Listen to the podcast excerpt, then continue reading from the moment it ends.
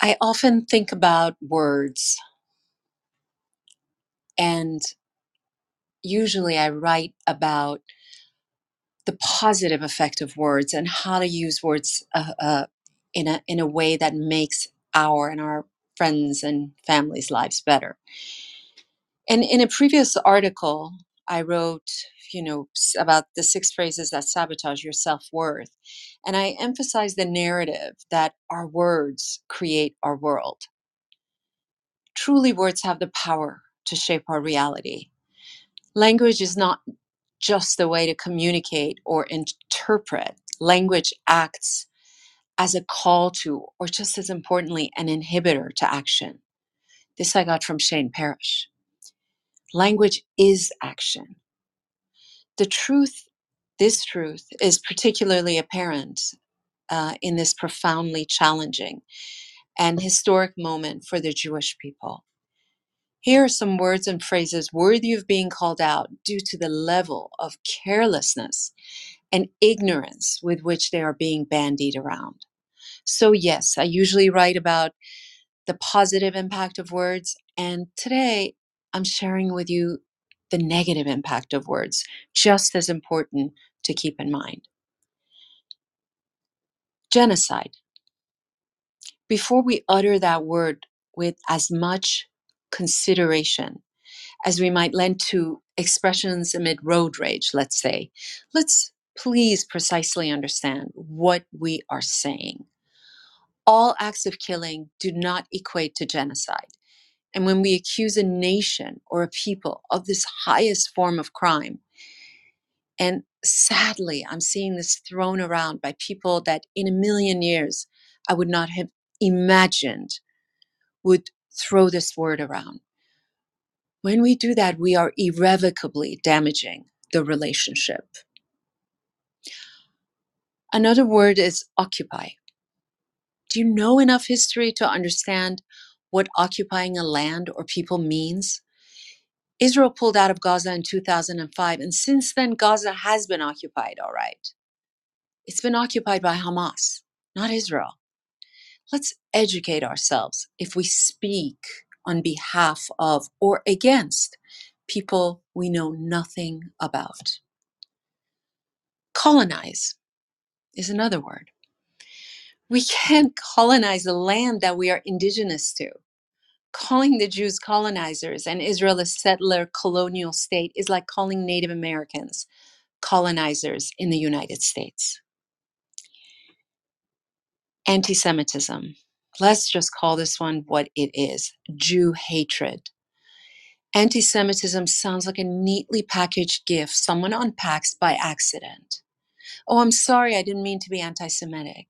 It's not what I meant. Or maybe a seasonal, seasonal flu that can pass with the proper medication. What we are seeing on our campuses and around the world, how we are told to stand down and create space, more space for Hamas to rape, mutilate, and murder more of our people is Jew hatred, plain and simple. Here's one of my favorites, and it's a phrase it's complicated. Look, sometimes things are complicated, but years of coaching have me believing that more often when we say something is complicated, it's because we don't want to look at it deeply enough and have to take action. It's complicated is the hall pass for those of us who don't want to risk taking a stand. Because what happened on October 7th and its consequences are not at all complicated. Simply any country in the world that endured such a massacre and had hundreds of its people taken hostage would respond in the same way. We know this to be true because, well, 9 11. From the river to the sea is a call for genocide, a call to wipe out, to murder, to cleanse every Jew that lives in Israel. Not complicated. The next word is proportionality. I had not really even heard much of this one until, of course, this this uh, past month. So I educated myself about this word, specifically as it relates to war. War is an unfortunate reality.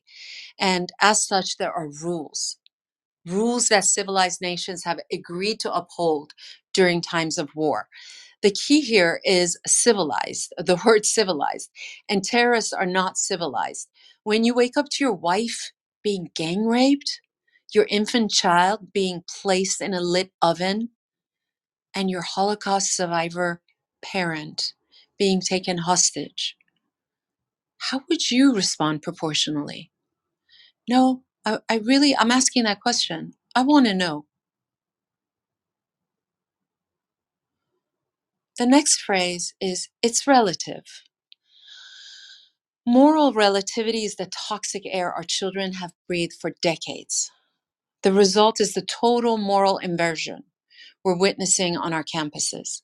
Our brightest minds, from Harvard to Stanford, don't freaking know right from wrong. They tear down and spit on posters of kidnapped children. They are proudly LGBTQ for Palestine, totally ignorant that Hamas, the official government of Gaza, would hang them if they identified as themselves. Evil is not relative, and ignorance is not an excuse for an abysmally absent moral compass.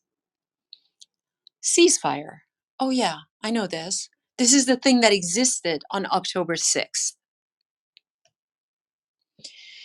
And lastly, hashtag never again is now. To all of you who are pro Hamas and have taken to using this phrase in your social media, that is called cultural appropriation, and you don't get to do it.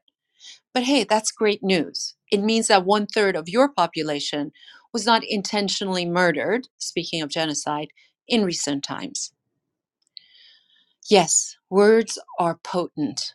Use them consciously and know that in highly delicate moments, your words, if misused, are sticks and stones and they hurt our bones. We are Jews and we will fight for our lives and our children's lives.